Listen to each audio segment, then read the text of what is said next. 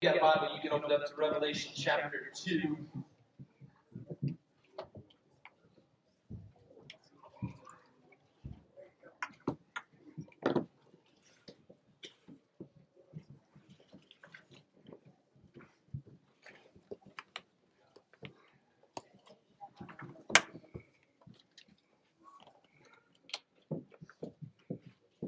A Couple stragglers here.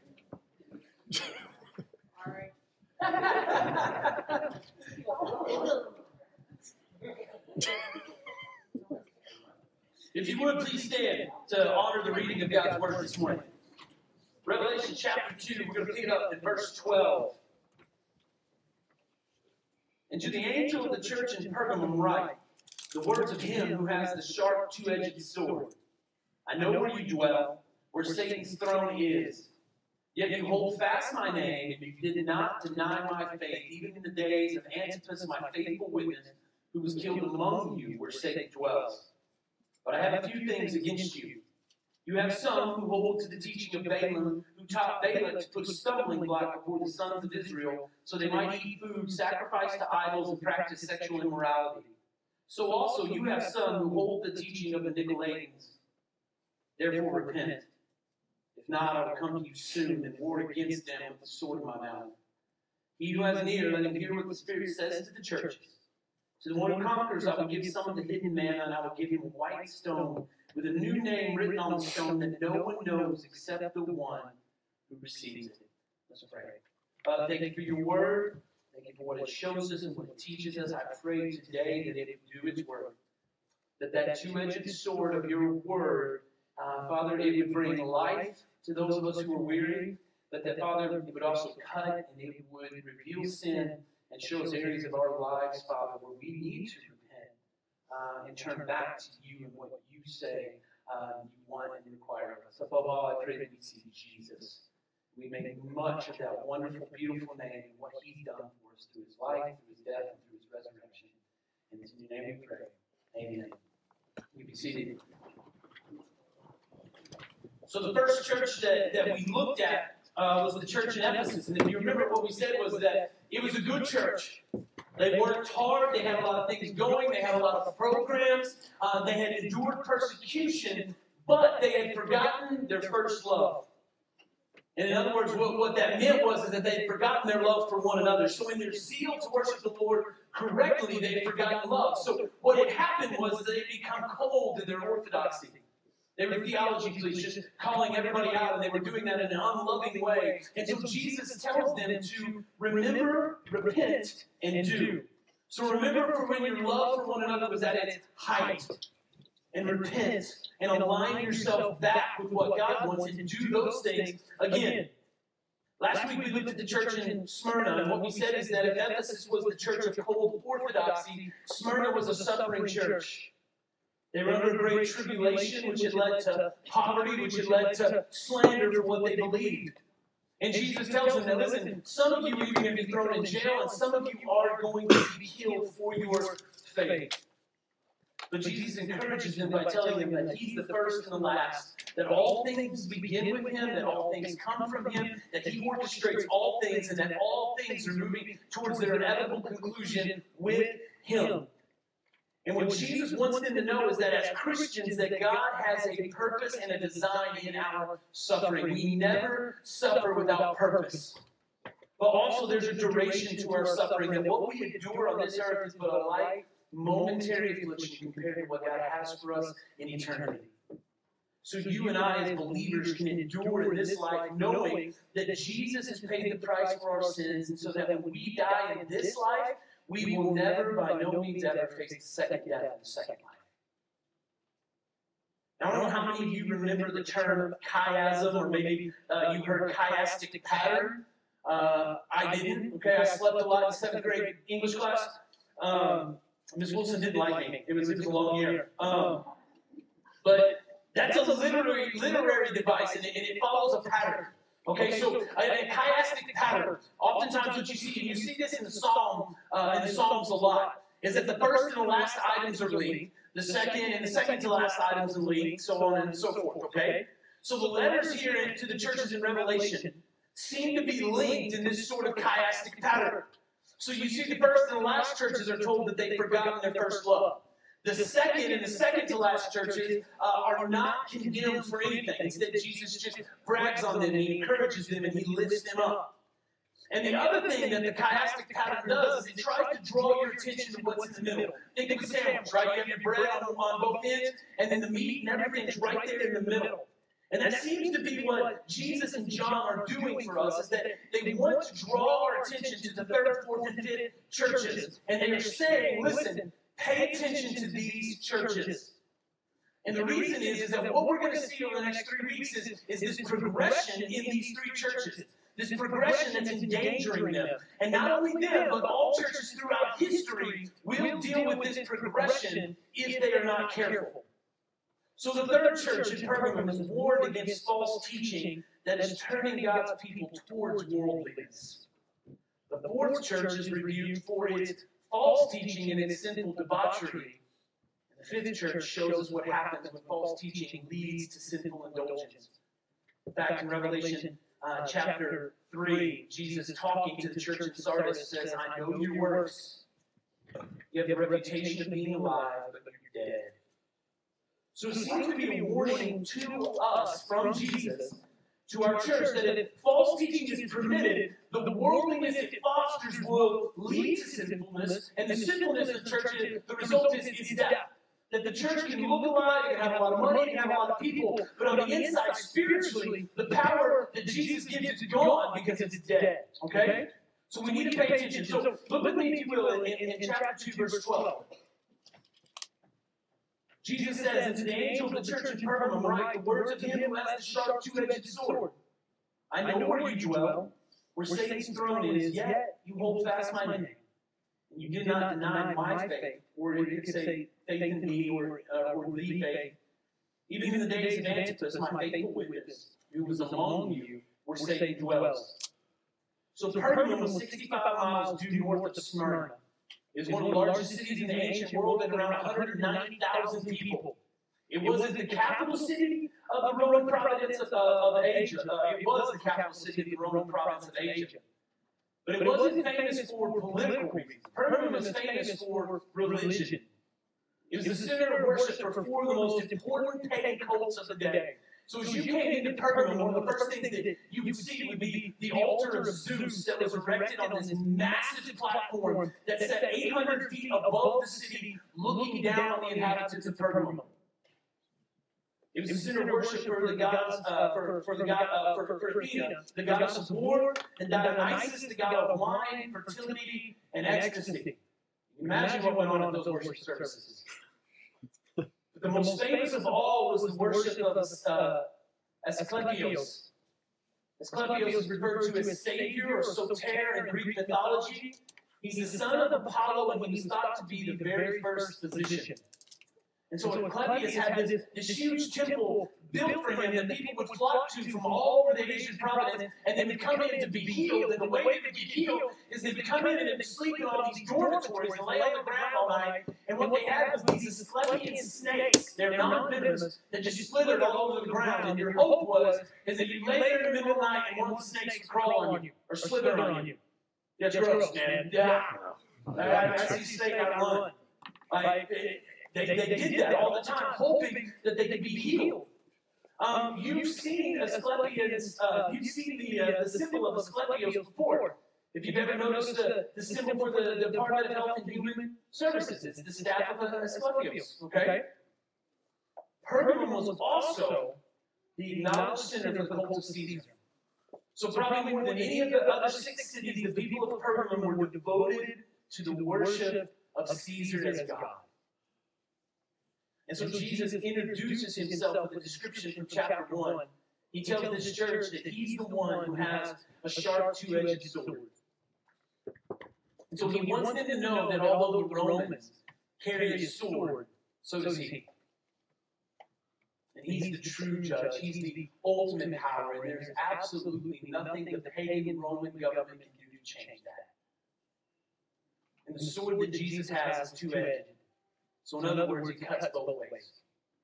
It's an instrument of life, but it's also an instrument of judgment and death as well.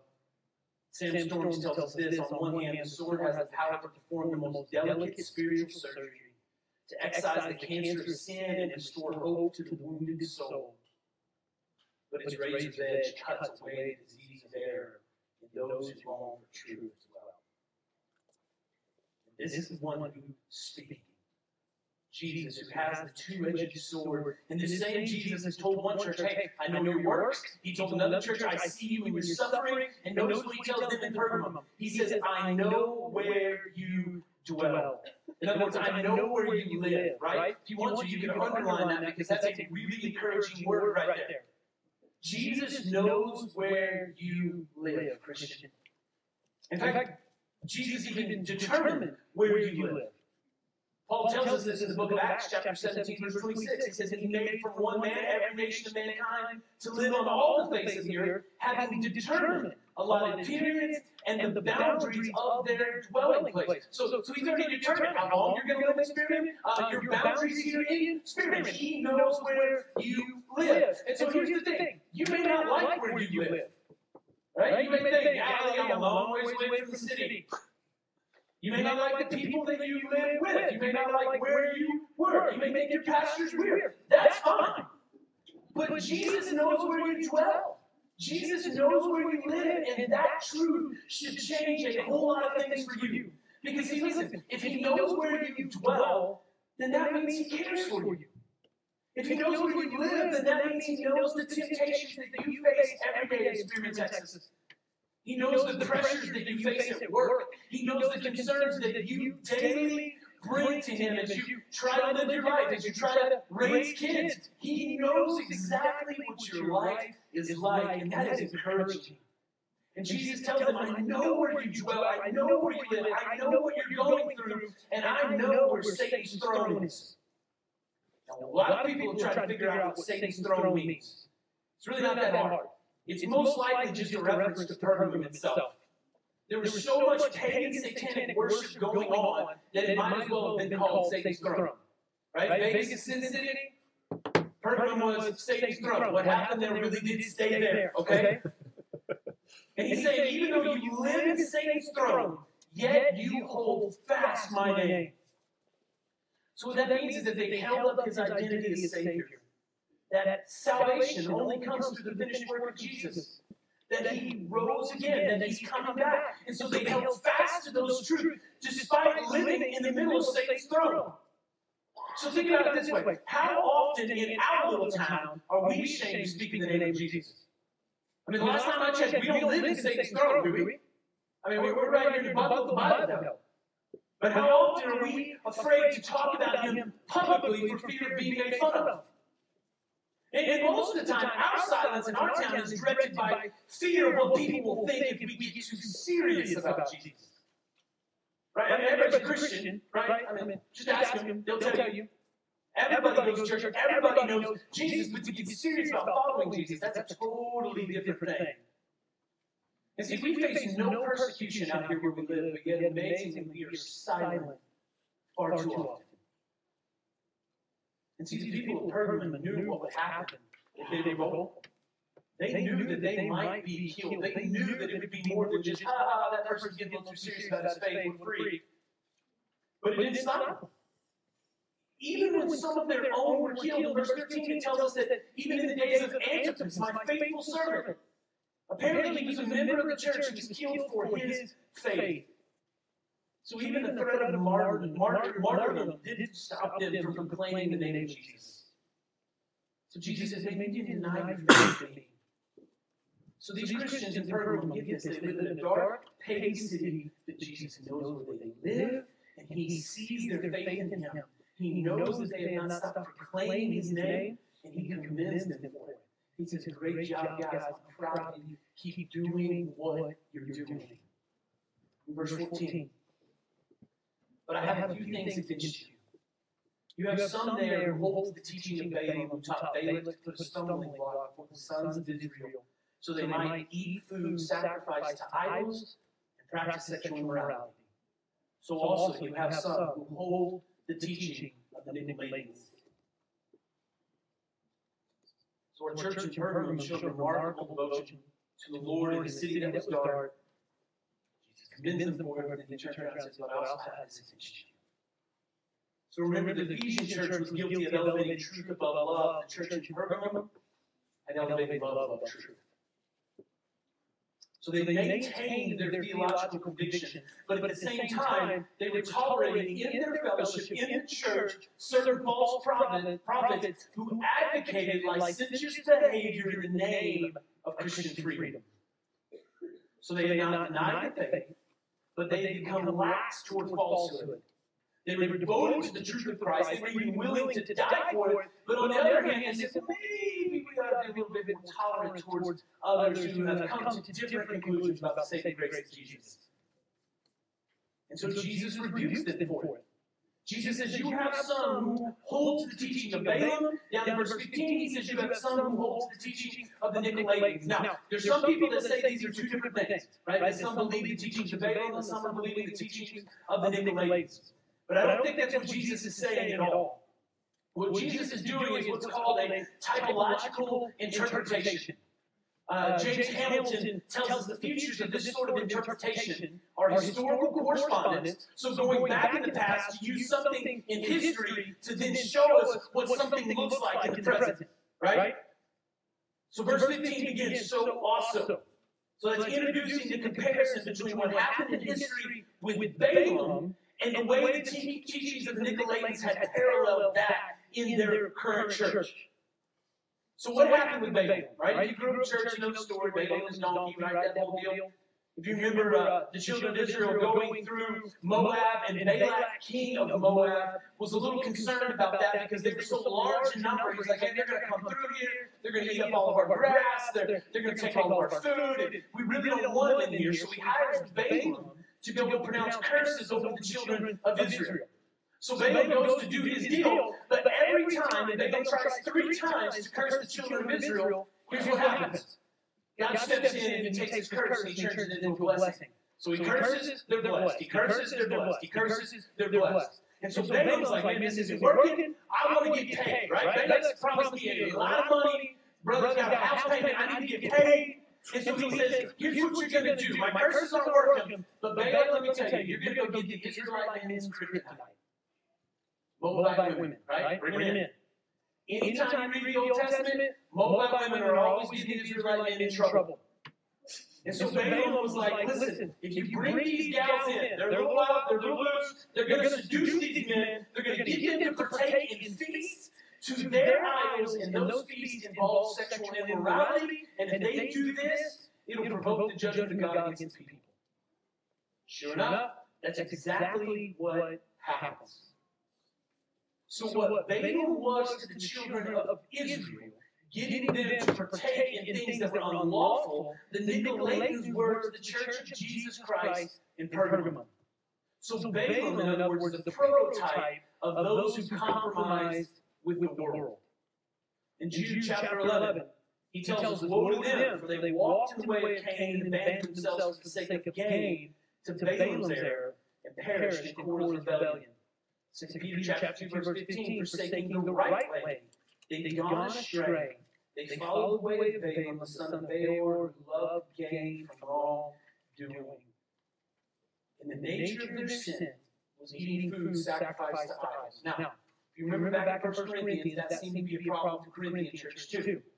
But this is different from what they were doing. In the Corinthian church, they were going and buying the meat that had been used in the service, right? They weren't actually going in, they were just buying the meat. So Paul's like, hey, that's fine, as long as your conscience is good, If you can go purchase that meat, it's cheaper, we get it, that's awesome. Here, what's happening is that they were participating in the Christian worship service, and then when they got done, the Nicolaitans were like, hey, it's all good, why don't you go with us over here uh, to, uh, to, uh, uh, uh, Dionysus' temple? Right? Let's go over there and hang out for a little bit. Let's go check out their worship service for a little while. It's going to be great. So they're participating in Christian service and pagan service, and those pagan services always involve sexual immorality. The word there uh, in verse 15 is the word porneo. It's where we get our word pornography from. It also means to fornicate. And so the thing is, is that all false teaching, all false teaching, always has a ring of truth to it. False teaching is a partial truth that's then taken to the extreme. So in the case of the Nicolaitans, it was grace that was being abused. And so hear me, grace is amazing. And we celebrate the grace of Jesus Christ every week here at FBC. And we should. We make a big deal of, of his life, his death, and his resurrection for sinners. But sadly, grace is subject to distortion. Many churches, many people use grace to justify loose behavior. So there's no indication that these people in Pergamum had denied the name of Jesus, that they denied the virgin birth, his death on the cross for our sins, and his resurrection. But they were using the grace we receive because of those things to live in a way that is contrary to the Scriptures. So most likely they would say things like this, that if all my sins are forgiven, there now of little consequence in my life. If I'm not saved by works, then I don't need to be concerned with what their absence in my life. Well, Jesus has set me free. I mean, I'm not obligated to law or to any leader. Because I'm free in Christ, I can participate in the simple parts of my culture without fear of condemnation. These were the things that they were saying to justify their lifestyle. And folks, I don't know if you know this, this is still a danger in the 21st century. I mean, there is a, a prevalence in our pulpits today of what is known as hyper grace teaching that fills so many pulpits. And hear me, it has a grain of truth that is then taken to the extreme. So, so these men and, and these people, they will rightly celebrate the grace given to us through the shed blood of Jesus and his resurrection, but then it just breaks down from there. They'll say things like, well, we're already completely sanctified the moment we trust in Jesus. No more work to do. They call it effortless spirituality. We don't need to pursue holiness. We don't need to run hard after the Lord. We don't need to be obedient. And if you get pulpit and teach these things, they'll brand you a legalist or a law preacher or even worse, a Pharisee. You hear such things as the Holy Spirit doesn't convict us of sin. One pastor said this, that the Holy Spirit never convicts us of our sin. He never comes to point out our faults. When we fail, we don't need the Holy Spirit to tell us what we've done wrong. We need the Holy Spirit to convict us of our righteousness. Many will go as far as to say the Bible and in particular Jesus Christ never calls us to repentance. And this is most likely what the Nicolaitans were teaching. That the forgiveness of sin and their newfound freedom in Christ have released them from slavish obedience to rules and regulations concerning sexual conduct. So in other words, they've been forgiven. It's free. They're all washed away. Maybe good, good, good, It's all good, guys. Jesus is going to forgive it anyways. This is the issue of Pergamum. And although most of the church seems to have remained faithful, they would not take action to deal with, with those who would err teaching lies. In other words, they tolerated it. And that's, our very temptation, isn't it? Like, like we tend to say things like, well, it's not my view, but we might disagree with them. It's not my conviction, but then we can still get along. And, and listen to me. We should have room in our fellowship for loving disagreement. Amen? I mean, we've lost civility in our culture. Like, like, we should be able to say, hey, I love you, but, but we're going to disagree on this one. You're still my brother. I get that. And, and there are certain issues, such as political issues, or maybe community issues, or even secondary things that we come across in the Scripture. Like even in Revelation, as we look at different things in the book, like you and I can come to different conclusions and say, hey, I love you, but we're going to agree to disagree on this. We can look at spiritual gifts, right? We can look at speaking in tongues and things and say, hey, I agree to disagree with you on that, and I love you to hear me on this. There are certain things in the Scripture, and there are certain teachings and certain doctrines that we cannot budge on. There are certain interpretations that are right. There is a right and wrong in some of these things. And sometimes, the most loving thing we can do is call out that which is false to protect brother or sister. Because there are things that Jesus hates. If you remember back in Revelation chapter 2, verse 6, what did Jesus tell the church at Ephesus? Yet you have this. Yet you, this you have. You hate the works of the Nicolaitans, which I also hate. In other words, Jesus does not want his church to be living in error. So, verse 16, what he says? Therefore, repent. That's in red in my Bible. That's Jesus. Therefore, repent. If not, I will come to you soon and war against them with the sword of my mouth. He who has an ear, let him hear what the Spirit says to the churches. To the one who conquers, I will give some of the hidden manna, and I will give him a white stone with a new name written on the stone that no one knows except the one who receives it. So notice Jesus says, hey guys, I'm not here to you what you do wrong, right? I just want to pat you on the back and tell you how awesome you are. No. Jesus repent. Repent. Acknowledge the error in your thinking and your lack of courage to call it out. Recognize and confess, Jesus says. Understand, you're doing nobody a favor by overlooking and allowing this sin in your midst. So listen to me, loving confrontation may be uncomfortable. Right? Anybody here like confrontation? Yeah, if you do, you're free, right? Like, nobody likes confrontation. Nobody. And it may be uncomfortable for you, but it's not as painful as the judgment these brothers and sisters will suffer if they remain in sin. So he says, Repent, for I will come to you soon, and I will war against them. Meaning that, hey, I'm still coming to your church. I may be warring against them, but you as a church, the whole church, you're not getting off the hook. I'm going to war against you. I'm going to bring discipline. And we're not sure what form this discipline takes. But the Nicolaitans will be the focus of the judgment. So he says, unless you do something about it and repent, they're in trouble. Sam Storms again tells us that such language suggests that their lack of repentance be evidence of lack of saving faith. That if Jesus tells us something is wrong and we don't repent of that, there may be a cause for concern there because you may not know Jesus. He says "If their persistent licentiousness and morally compromising behavior undermine their claim to know Jesus as the saving way. And that's, tough teaching, isn't it? Because we all want peace and harmony, and those things seem to be threatened when we commit to living out the ethical implications of the gospel. But listen, in the present, it is the price we must be willing to pay to enjoy the rewards that Jesus promises in the long run. Right? And Jesus does promise rewards for obedience. That is not works-based salvation. You're already saved because of Jesus, but Jesus says, now obey, and there are rewards that come to those who obey. And he says, by repenting and lovingly confronting the church's false teaching. In verse 17, he tells us that he will, uh, we will receive some of the hidden manna. We'll receive a white stone with a new name on it. So let's look at those things. Hebrew tradition tells us that the pot of manna was preserved in the Ark of the Covenant, that they put it in there. And according to the, the Jewish historical book of, of Maccabees, when the temple was destroyed by the Babylonians in 586 BC, they believed that either Jeremiah or an angel took the ark and they went and they hid it in Mount Sinai. And then when the Messiah was to return, Jeremiah would return and he would bring the ark out, they would get the manna out, and they would feast on it. That's what they believed. Now, it didn't exactly happen that way, did it? Because when the Messiah came, the manna that he brought was not what they were expecting. Jesus himself tells us that he actually was the true manna. In John chapter 6, verses 48 and 51, Jesus himself says, I am the bread of life.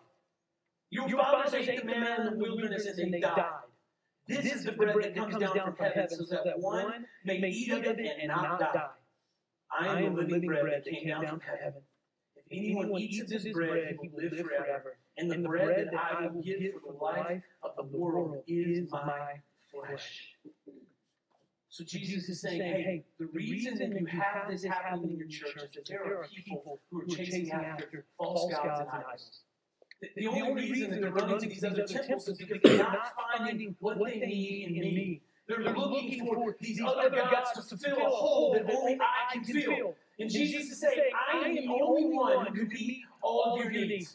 Right? right? That, that all of us, if we're honest, there's an emptiness that we feel at times because we're looking for it elsewhere. Okay? I'm going to prove it to you. You ready? How many of you love walking into the basketball games on Tuesdays and Friday nights? Huh? It's the worst thing in the world, man. Like, you walk up those stairs and immediately you're like Forrest Gump on the dead gum bus. You're like, God, I'm about to sit. And people are like, can't see you, right? And all of a sudden you're like, I'm naked, everybody's looking at me, and it's like, just look straight ahead, go find a spot to sit. Like, I don't even know where half you sit, and I'm like, I'm just gonna sit down, I'm just gonna sit down. Like, everybody's looking at me. And I know some of you feel the same way because I talked to you this week, right? There's like this emptiness, this, this, this, this, this just feeling that, that, that maybe you're insecure and you don't like it. And it dawned on me this week as we were talking about it is that, that because Jesus is saying like he's the true manna, it means that one day, because of Jesus and only Jesus, we'll never feel that emptiness. We'll never feel deficient. We'll never feel insecure. Instead, we'll feel content and loved and whole. And that is a good promise that I long for. I don't like that feeling that comes over me from time to time when I feel that way.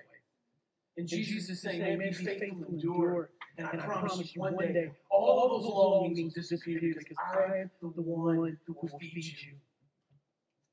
And then he tells them that he'll give us a white stone a new name. Now, there's a lot of debate over this. I mean, white stones were used for so many things in Greek society. So at the end of athletic competitions, the winner would receive a white stone. It was a way of saying, hey, man, you got it out, you endured, you won, here's your white stone to signify your victory. Which, that's what Jesus is referring to. How awesome is that, right? That we therefore set uh, run a race that has been set before us with endurance, and when we get to heaven, we receive the white stone of Christ's righteousness. That's good news. So, uh, white stones were given by, by a jury. When someone was acquitted against the black stone, which pointed to guilt. So this is what Jesus has in mind, that he's highlighting the reality of our forgiveness. That we get white stone, and we're not guilty based on the redemptive work of Christ, which is good news. Others said that pagans carried white stones in their pocket and they write their deity's name on it, meaning they had control or power over that deity and they could call on that deity anytime they wanted for help. If that's what Jesus is saying, he's saying, hey, my name's on the stone, and guess what? You can call on me anytime you need help because of what I've done for you. That's good news. But others point to, and this is the conclusion that I lean towards, is that white stones were used for entry to public festivals. So, a white stone would be like your ticket to a certain event. So the, the white stone then would be a symbol of the believer's mission into the marriage supper of the Lamb. It's that those of us who trust in Jesus and who endure that one day we receive a white stone, white to portray the righteousness of those granted entrance. That Jesus is our entrance. That Jesus himself gives us the white stone of mission into his kingdom. And when we stand before God the Father, we don't stand before Him and say, hey, all the good things I did, man, let me in. No, instead we hand in the white stone of Jesus' righteousness and say, hey, I was pretty bad. And because of that, we are allowed entrance into the kingdom. And on that stone, it says that our name is going to be written on it, a name that only we know, one who has been given the white stone. And, and this is a reference to the fact that in Christ was given a new name. Second Corinthians 5.17, therefore if one is in Christ, he is a new creation. The old has, uh, uh, uh, the old has passed, and the new has come. So that we now have our identity in him. That, all things about us will be made new in Christ, and that our sinful past will be forgotten memory. Now, it doesn't mean that your current name is evil or should be thrown out. But in, but in biblical times, remember, your name was not just a label to differentiate you from one person to the other. Your name was who you were. A person was his or her name. So if you take Jacob in the Old Testament, remember his name meant trickster or one who grabbed the heel. And literally, Jacob was a trickster. He tricked his brother. He tricked Laban. And what this says is that God will rename us into the likeness of his son. So, so my new name, like, yours, will reflect the character of the new creation in which I'm a participant. My new name, like, yours, will be suitable for the new heavens and the new earth. So you take, take my name, Byron, place cowboy hat, pretty fitting for a bunch of cowboys. Still laugh at that one. Way to go, Dad. But Byron can also be selfish mean insecure, it mean depressive, it can mean brash, it can mean talks too much, it can handsome. It means a lot of different things. But one day, because of Jesus and only Jesus, I will be given a new name. And all those things about me will be no more because Jesus is the one who's for me. Isn't that good news for some of us? You "Man, I'm just trying to get away from a past, or get away from who I am. And Jesus says, trust in me, and one day you can get a name. All those things disappear. And what I love is this, is that the manna and the stone and the new name are given to the one who conquers. The Nicolaitans, the word Nicholas in there, and the name Balaam, they both mean the same thing. They mean conqueror of people. These false teachers are peddling substitute counterfeits, but those who conquer by faith in Jesus are not conquered by error. They receive by grace what our hearts long for. That Jesus is the real thing, that He is life, and through Him we are all given a name. So, so what about you? What about you in this room this morning? Do you know Jesus? Have you trusted in His finished work on the cross? Have you trusted in Him to be your salvation? Have you been given the white stone of Christ's righteousness? Have you been given a name? If not, you can leave here today saying, man, I came in and my name meant one thing, but I'm walking out where it means something else. Don't leave here today you tell somebody, hey, I, I came in here today, I was one way, and now Jesus has changed me. Christian, what you believe matters. And so maybe there's areas of your life where you go, you know, I see where I've been taken by error, and maybe Christ is calling you to repent of that today and turn back to Him. Church, Jesus is issuing us a warning over the next three weeks to make sure that we're standing firm on the truth of His Word. and not allowing ourselves to drift into error. So what that means is, is that everything you read, see, listen to needs to all be filtered through God's Word. We need to make sure that it's accurate to what Jesus Himself tells us in His Word. And perhaps today, maybe you just realized that you've been using the amazing grace of Jesus to justify a sinful lifestyle. I mean, if I'm honest, I've done that. I think we all tend to do that sometimes. and oh, oh, man, it's not the grace matter. Would you repent today? Would you turn back to Christ? Listen to me, know that His grace is not a free pass to live however you desire. But His grace is given so that you could in turn run hard after Jesus. I I love the term grace-driven effort. That we run hard after Him with all of our effort, that knowing when we stumble and fall, He will, that there's grace underneath that to catch you and to sustain you, and to pick you back up and dust you off to continue to pursue Jesus with all of your heart. Let's pray. Father, thank you for what you've given us. I thank you for your word. I thank you for Jesus. I thank you for the one who has conquered so that we could forever feel content in Him. The one who's given us a white stone, who's given us entrance into the kingdom, not based on our works, but His, and from the one who's given us a new name. And so I pray that anyone here today, Father, that doesn't know you today, that you've saved this room, that you've opened hearts to the gospel, and that changed them, and that they would not leave until they grab me or Joe or Dean or a friend and just say, hey man, I was one way and now I'm changed, Jesus saved me. I pray that as a church we would understand what we believe matters and make sure that we're standing on truth. And that all the things we read, see, look at, filter all those things through uh, the plumb line of your word. Father, forgive us where we use your amazing grace just to justify our sin and lifestyle. Help us to realize that that grace is given to us so that we can run hard after you. We can pursue you with grace-driven effort. Above all, thank you that you give name. That no matter what we think our name means, that Father, you say, no, no, no, no. Your name means that you are adopted, that you are loved, that you are forgiven, that you are son and daughter of the King. And that is grace. It's in your name we pray. Amen. If you would please stand.